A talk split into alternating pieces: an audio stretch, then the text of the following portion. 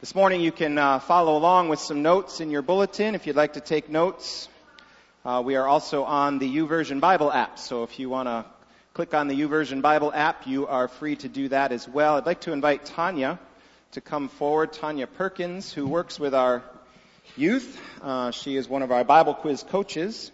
And uh, for those of you that have been here for a few weeks in a row, you know that uh, as a lead in to our sermons, we have been allowing different Bible quizzers, those who are studying the book of Jonah this year, to quote for us the passage that we'll be studying and looking at today. Uh, so I invited Tanya to, to do that this morning as one of our coaches. And uh, she's going to pick up in Jonah chapter 3, verse 5. So if you want to follow along, either on your devices or in a Pew Bible, Jonah 3, 5. And she's going to go all the way to the end of Jonah. So let's follow along and listen as Tanya quotes for us. Okay. The Ninevites believed God. A fast was proclaimed, and all of them, from the greatest to the least, put on sackcloth. When Jonah's warning reached the king of Nineveh, he rose from his throne, took off his royal robes, covered himself in sackcloth, and sat down in the dust. This is the proclamation he issued in Nineveh. By the decree of the king and his nobles, let every people and animal, herds and flocks, Do not. Do let. not. Sorry. Do not let. Do not let people or animals, herds or flocks, taste anything. Do not let them eat or drink. But let animal, let people and animals be covered with sackcloth. Let them. Let everyone. let everyone call urgently on God. Let them give up their evil ways. Who knows? God may yet relent and with compassion turn from his fierce anger so that we will not perish. When God saw what they did and how they repented and how they turned from their evil ways, he relented and did not bring destruction, he did not bring on them the destruction he had threatened. But to Jonah, this seemed very wrong, and he became angry. He prayed to the Lord, Isn't this what I said, Lord, when I was still at home? That, that is what I tried to forestall by fleeing to Tarshish. I knew that you are, a, you are a gracious and compassionate God, slow to anger and abounding in love a God who relents from sending calamity. Now, Lord, take away my life, for it is better for me to die than to live. But the Lord said, but, but the Lord replied, sorry, but the Lord replied, Is it right for you to be angry? Jonah had, set, Jonah had gone out and sat down at a place east of the city. There he made himself a shelter, sat in its shade, and waited to see what would happen to the city. Then the Lord God provided a leafy plant and made it grow up over Jonah to give shade for his head to ease his, his discomfort. And Jonah was very happy about the plant. But at dawn the next day, God provided a worm which chewed the plant so that it withered. When the sun rose, God provided a scorching east wind, and the sun blazed on Jonah's head so that he grew faint. He wanted to die and said, It would be better for me to die than to live. But God said to Jonah, Is it right for you to be angry about the plant? It is, he said, and I am so angry I wish I were dead. But the Lord, but the Lord said, You have been concerned about this plant, though you did not tend it or make it grow. It sprang up overnight and died overnight. Should I not be concerned about the people, should I not be concerned about the great city of Nineveh, in which there are more than 120,000 people who cannot tell their right hand from their left, and also many animals? Thank you, Tanya.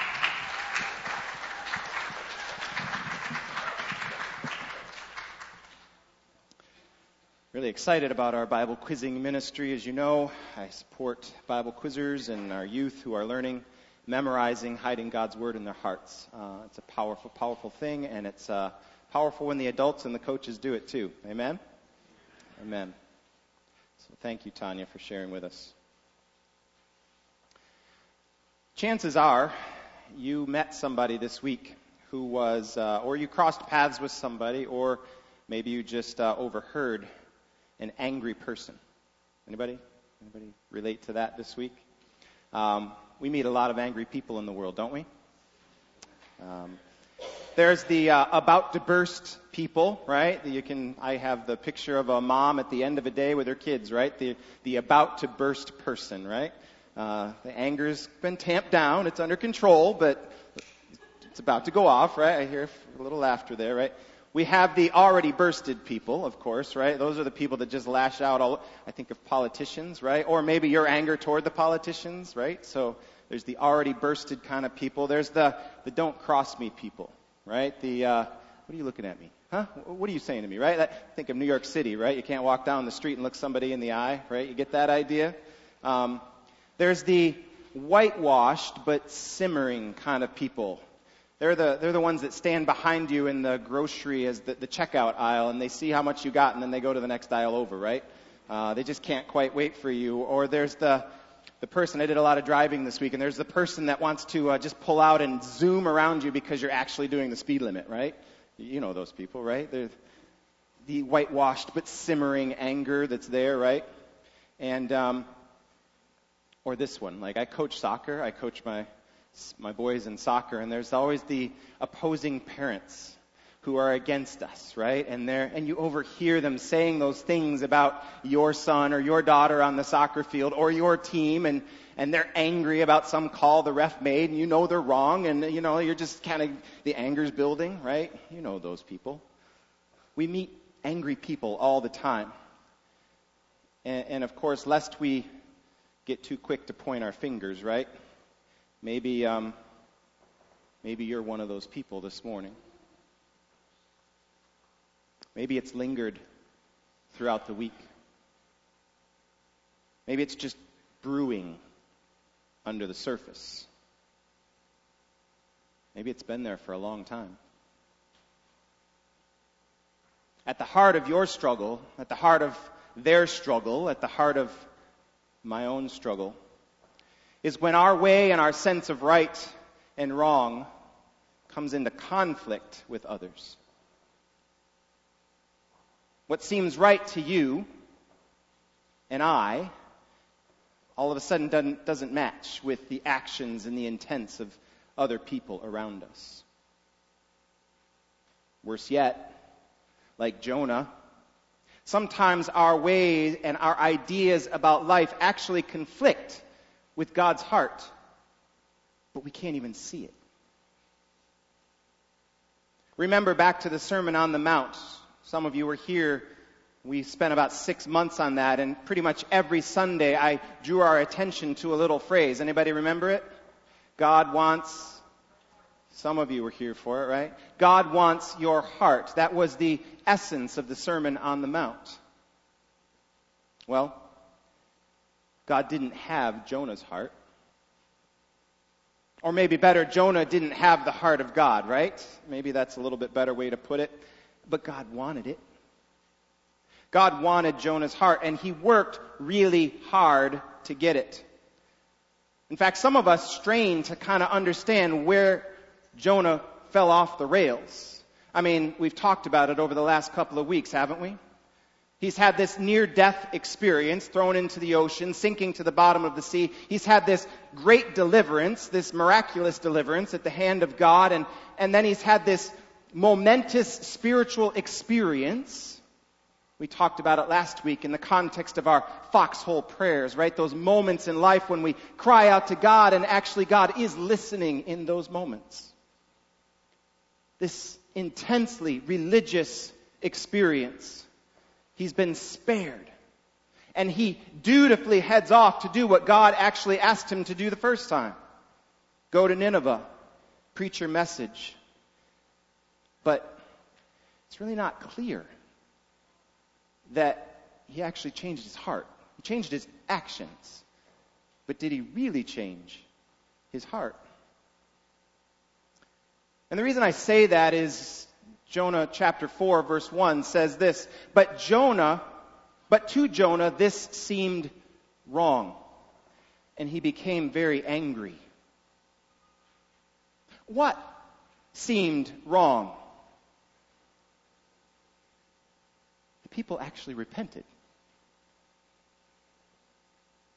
Now, Jonah was asked to preach. In our English Bibles, it's an eight word sermon.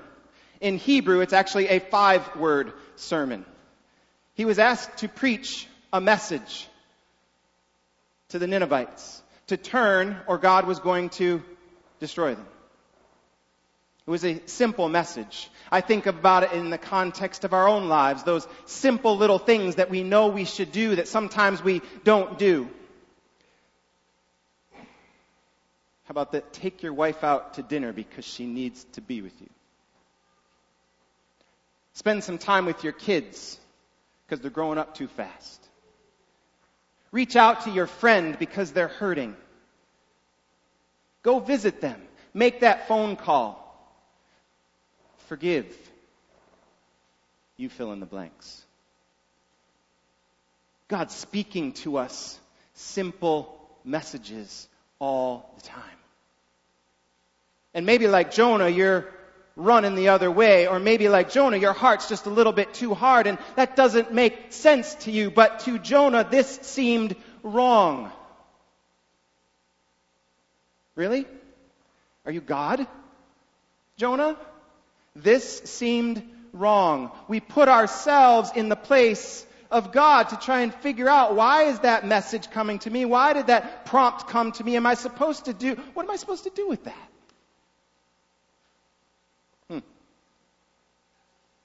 The people actually repented. They were Gentiles. They were Assyrians. They were Israel's sworn enemy. And, and, we don't know Jonah's personal story all that much. We don't know what he was taught growing up. We know that he was prophesying on behalf of the king in, in Israel, the northern kingdom. He was prophesying on his, because he was pro-Israel. He was a nationalist. So, the Gentiles You're going to save the Assyrian people? Like, no, God, you're our God. You're for us. You, we, you belong to us. You're going to help us become this great nation. What on earth are you doing? I'm not doing that. That doesn't seem right to me.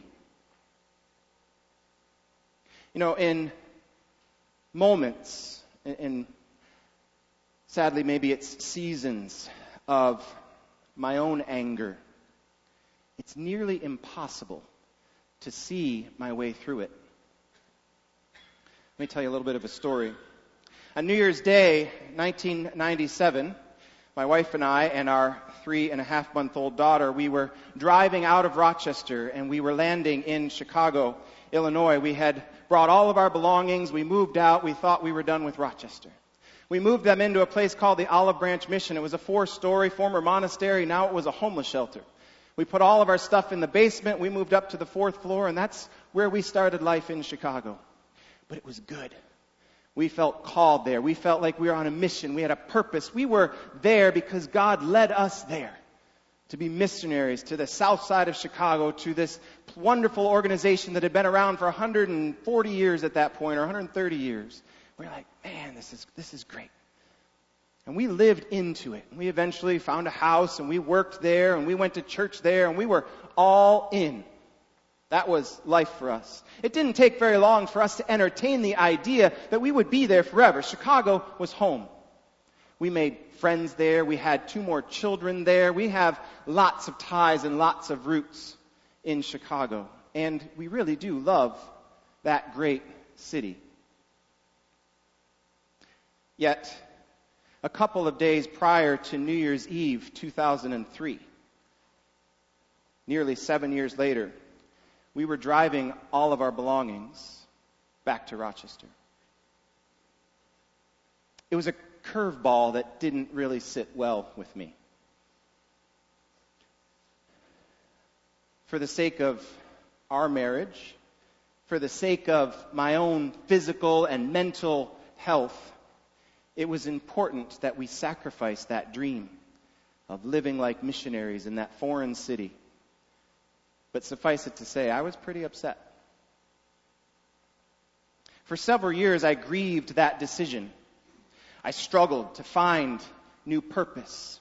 I struggled to find a new plan, and I tried many different things. I complained, maybe partly with my words, but for sure in prayer, but definitely with my actions, my choices.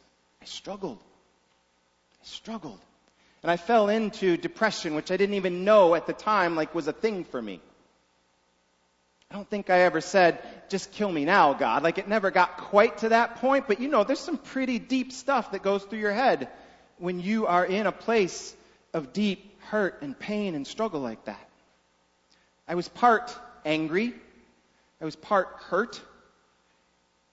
I was part just lost. And I think, well, well, I just, I was not on the same page with God. There are so many stories like that all around us. Anger can be stirred up from many different sources. Many of our African brothers and sisters never thought they'd be living in refugee camps, much less being transplanted to America, to a whole new country and language and system and economics and all. That wasn't on their radar. Many a child never thought that their parents would separate. Many a spouse never thought that they'd be living single again. Many couples never thought that they'd have to move for the promise of work. Many individuals have received a health diagnosis that they just didn't see coming whether it's family or friends or jobs or volunteerism or personal health, we're sometimes thrown off by the changes that God puts into our lives. And very often it's those changes that challenge, even test our very character. It's one thing to know about God. Everybody in here knows something about God. But it's a whole nother thing to actually think like Him, to love Him, and to trust Him in every situation of life. What's interesting about Jonah is that in this book, in his book, he seems to indicate that he saw this change coming. And maybe prophetically he did. Or Maybe it just speaks to his deep understanding of God in spite of his own personality and character flaws. I bet Jonah, maybe like some of us, could give all the right Sunday school answers. More than just Jesus, right? He knew a little bit about God. If you read some of what he wrote and some of what he said, you could find it in some of the other prophetic writings in the Old Testament. God was telling him things the same way he was speaking through some of the other prophets. But like us, it's possible that we can know a lot about God and never allow it to fully form who we are. We can hide all kinds of bitterness and anger and resentment, frustration toward God, and whitewash it all on Sundays. Hi, how are you? I'm good. How are you doing today? becomes this show. So much so that so many non-Christians out there or, or unaffiliated people to the church today don't even want to come in because they're afraid they gotta have it all cleaned up to come in and feel welcome in the church. That's not what church is meant to be. We're not a bunch of people that got it all figured out. Raise your hand if you got it all figured out. It's the one time I don't want to see any hands, right? We're struggling. And the world needs to know that we're struggling because the world needs to know we're working through it too. Right? Jonah is the kind of person that knew a lot because God had revealed himself, and yet he hadn't really dealt with any of those deeper questions that he had. Those questions that cause us to doubt, to distrust, to get mad at God. I think some of you are thinking of some of those right now. Why is the church the way it is? Why do people act that way? Why was I treated that way? Why is my husband the way he is or was? Why are my kids treating me this way? Why does the world seem like it's successful when I try to live for you, God, and my life just seems like it's one struggle after another, after another, after another? you know I'm only scratching the surface of what's deep down we've got to deal with. So there he sits. Jonah, stewing, He's upset. He's angry. He's bitter. He's bitter about the changes, sort of, because again, what is he really angry about? That God saved the Assyrians? Yes, yes, we know he probably hated the Assyrians. We know that he thought God was their God. What is he really angry about? He had to change his view of the world. He had to change his view about who God is and what God was calling him to do. He was angry because God was asking him to do something that he didn't want to do. Anybody been there? So Jonah leaves the city, knowing that they are in the process of repenting, and he goes outside the city to see if God will actually follow through and destroy the city, or will he relent? He already thinks he knows where it's going. But he's going outside the city to wait it out because he's just got to see. So he's on a hill and he's hoping that God doesn't change his mind. Prior to leaving, he prays this prayer. He prayed to the Lord, Isn't this what I said, Lord, when I was still at home? This is what I tried to forestall by fleeing to Tarshish. I knew that you are a gracious and compassionate God, slow to anger and abounding in love, a God who relents from sending calamity. Did Jonah know who God was? He knew who God was. Did it change who he was? Hadn't quite made that transfer. God knew, Jonah knew that God's character always wants to pull people close to him.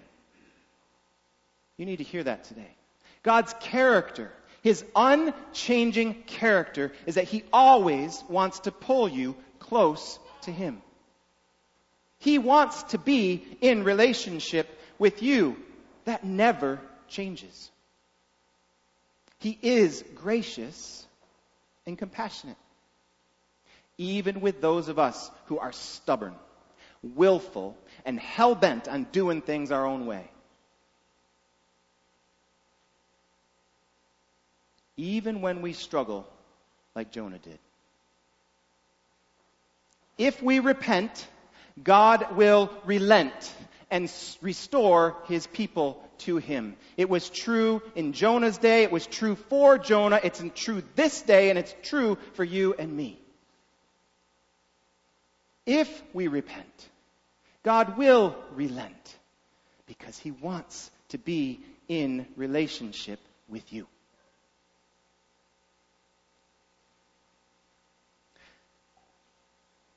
I want you to notice what God does to help Jonah reorient his thinking. This is great. This is really fun. You know what he does? It's right there in the text. I'm not telling anything that, that's a secret here. He asks him a question. Is it right for you to be angry? How many times has God asked you a question that got right to the heart of the matter? Anybody there? Had that thought run through your mind? God did a similar thing for Job when Job was struggling. If you look over into the book of Job, and in fact, while he asks Jonah only three questions, guess how many questions he asked Job? There's at least 66. And if you look within the verses, there's probably a few more. Here's a few, starting in Job 38.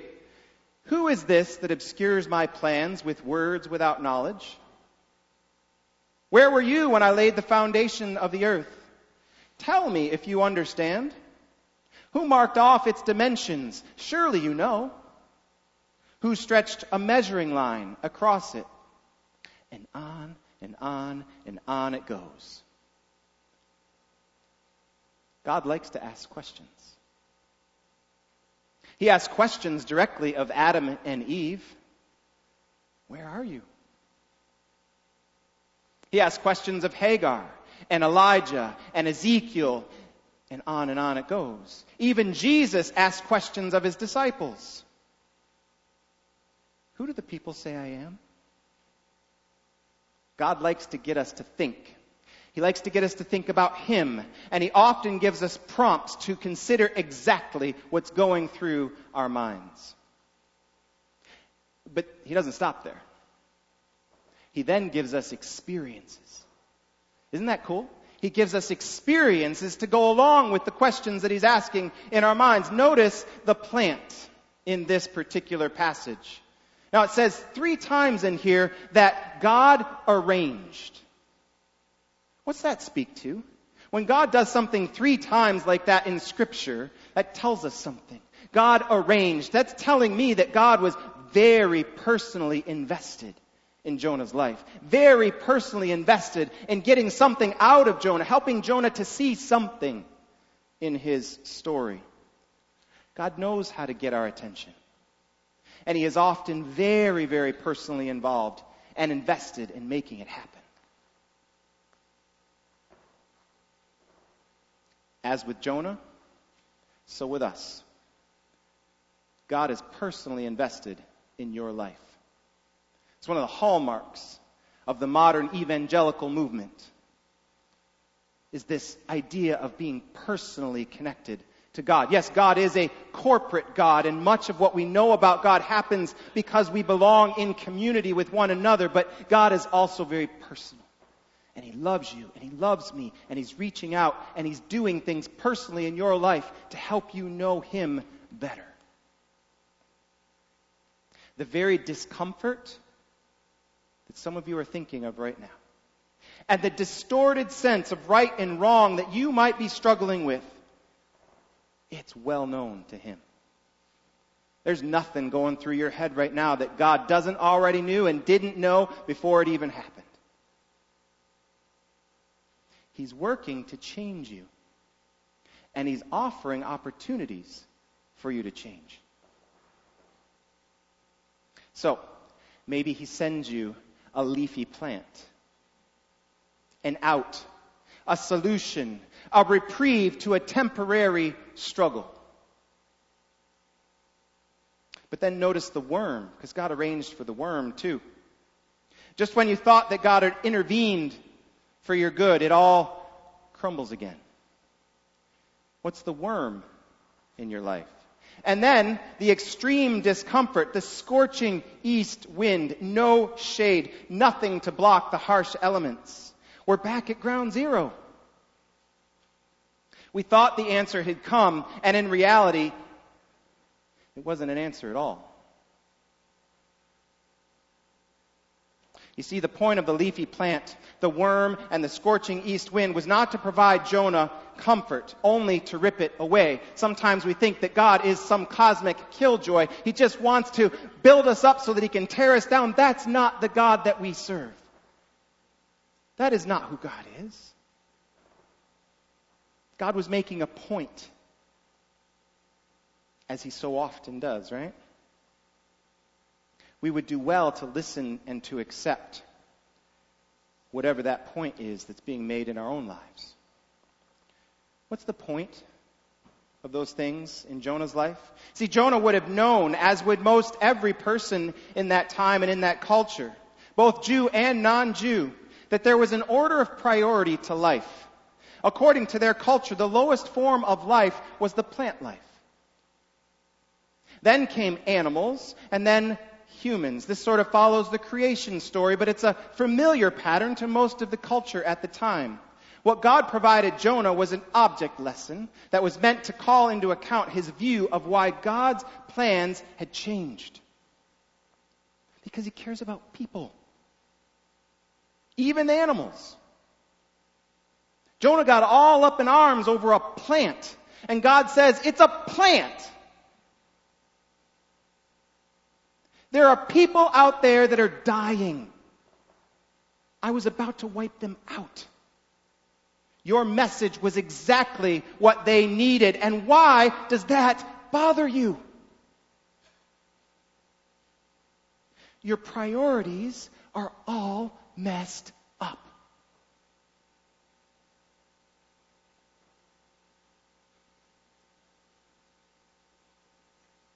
What are your priorities? Is it your house? Is it your garden? Is it your favorite hobby or your job or your career? Maybe it's your children. Yes, your children can obscure your vision of what God is doing in and through you.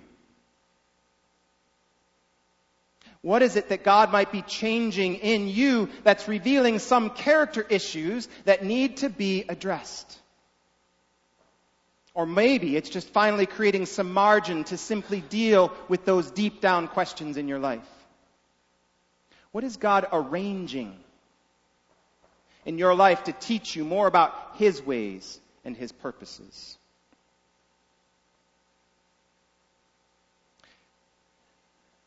God might throw you some curveballs in life. Some of them might leave you angry and frustrated, very upset. Some of them might even make you despair. What? What are you doing, God? How am I going to get out of this one? Why now? Why here? Things were going so good. Why, why, why this? I don't need this, God. But God is compassionate. He is merciful. He is slow to become angry and he is filled with unfailing love. His nature, his very character is rooted in the, the desire to restore you and me desire is not to punish you, and his desire is definitely not to alienate you. The story of Jesus in the New Testament reaffirms this and reaffirms his heart and love for all people. On the last night of his life, Jesus prays one of the most heartfelt and compelling prayers you'll ever read in all of the Bible. In that prayer, Jesus lays open his heart and he says, Lord, I pray that they will love each other as I have loved you. That's at the heart of the new covenant. That's at the heart of the New Testament. Love for one another. How did he love them? By giving up his life. He gave up his life for those he said he loved. John would later write in one of his little letters that without love for others, we simply don't know God. God's love for all people is the heart of the equation. James says that we should be quick to listen. You know it. Slow to become, slow to speak, and slow to become angry. We, you and I, cannot love freely. We cannot love freely when we carry bitterness and anger in our hearts.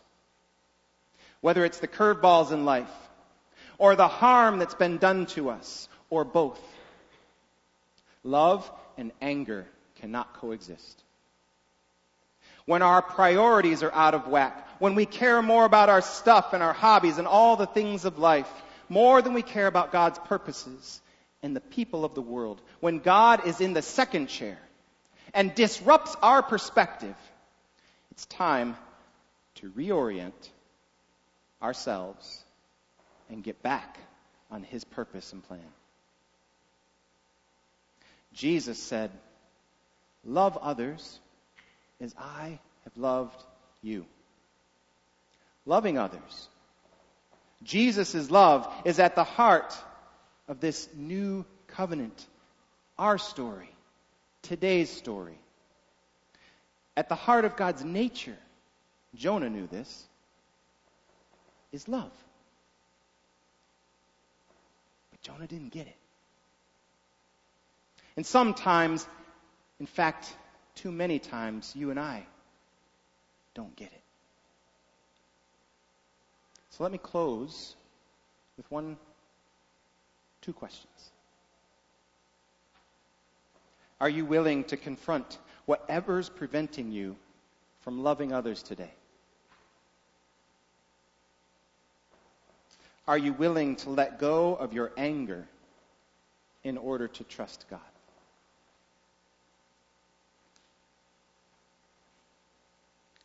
And invite the worship team to come up and give us a few minutes to reflect on those questions.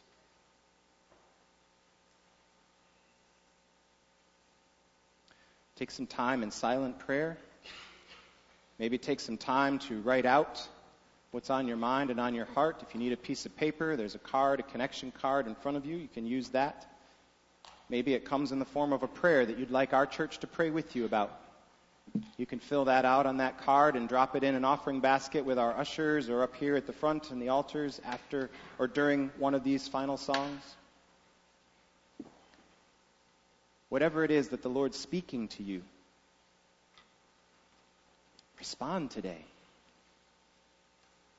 And let the Lord minister to your heart today.